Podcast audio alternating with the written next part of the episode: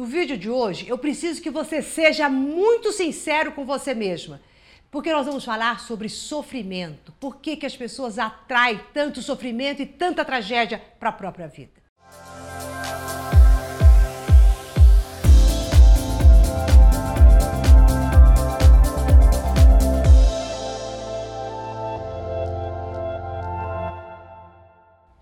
Eu quero que você se lembre de uma coisa muito desagradável que aconteceu com você, que te fez sofrer, e como é que você compartilhou esse seu sofrimento com as pessoas.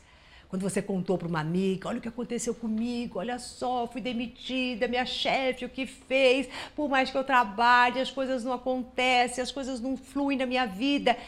Olha o sentimento que você tem quando você fala tudo isso e o que é que você espera do outro quando você começa a dizer das tragédias, das coisas ruins que acontecem com você. A sinceridade que eu quero de você agora é para você perceber se lá no fundo, na hora que você está falando tudo isso, não vem aquela, aquele desejo de que o outro chegue para você e fale: Nossa, como você é forte! Olha só quanta coisa você está aguentando. Realmente, minha amiga, não sei nem como você está de pé. É muito duro tudo isso. E quando você percebe que a outra pessoa reconheceu essa força em você, por mais doído que seja que você esteja vivendo, te traz aquele, aquela satisfação boa, assim, né? Como, nossa, eu sou boa, olha como eu tô. Ou quando você começa a falar também das suas tragédias e, querendo ou não, você gera um sentimento de que a pessoa se apiede de você. E ao se apiedar de você, ela também já se coloca: nossa, o que é que você precisa?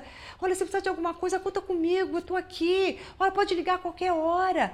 Parece que você também sente que ali criou-se um vínculo de dependência em que você pode contar com outra pessoa só porque aconteceram coisas ruins com você. Ou também quando a gente começa a falar muito dos, dessas questões que, que nos acometem, dessas tragédias que começam a acontecer na nossa vida, nós queremos chamar atenção.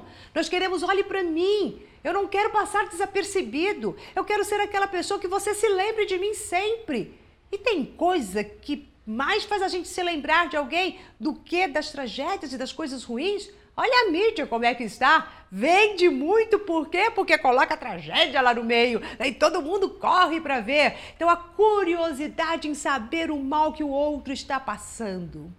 Sabe que eu conheci uma pessoa, e eu tenho certeza que você deve de ter algumas pessoas assim também, que às vezes passava três, quatro meses que eu não havia. E olha que hora que eu perguntava, olha como que você está. Era uma tragédia atrás da outra. E por incrível que pareça, tudo aquilo acontecia na vida daquela pessoa. E, e essa forma com que ela traía e a maneira como ela falava, eu conseguia perceber um certo prazer. Isto por quê? Porque nós temos uma crença de que sofrimento e crescimento estão juntos. Uma pessoa que sofre é uma pessoa que está crescendo, uma pessoa que sofre é uma pessoa boa. É a tal saga que eu digo da Nossa Senhora, porque querendo ou não, teve lá aquela mãe de Jesus que sofreu tanto, viu seu filho preso na cruz e mesmo assim perdoou a todos. Ela pode ter feito tudo isso lindo, maravilhoso, mas nós colocamos isso como uma crença de que quanto mais eu sofro, eu vou ter uma auréola de bondade aqui na minha cabeça, eu vou encontrar a minha iluminação. E eu vou te contar uma coisa. Você não vai encontrar iluminação sofrendo à toa e nem tampouco querendo chamar a atenção das pessoas para você se sentir melhor com você mesmo só porque tem coisas ruins acontecendo. Sofrimento, como eu já disse em outros vídeos, é falta de alinhamento com uma força superior.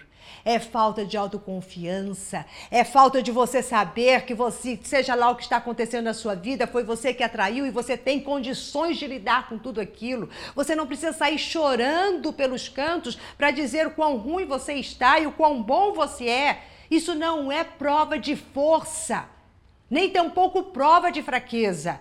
É só prova de que você está desalinhado com uma força maior. Isso não quer dizer que coisas ruins não possam te acontecer, que coisas desagradáveis não possam te acontecer. Mas sofrer em demasia pelas coisas que nos acontecem, isso é um desalinhamento. É falta de gratidão. Sabendo que que nós somos aprendizes do amor e que toda dor e obstáculo que venha no nosso caminho não é para que a gente se debruce neles e comecemos a chorar e a lastimar, mas simplesmente para que usemos a nossa mente, a nossa sabedoria de saber de que maneira que eu transponho tudo isso com altivez. Então, o que eu quero agora? Que você transforme todas as cenas de tragédias, de sofrimento, tudo isso que você atraiu em pérolas preciosas de aprendizagem e não em pedras de martírio.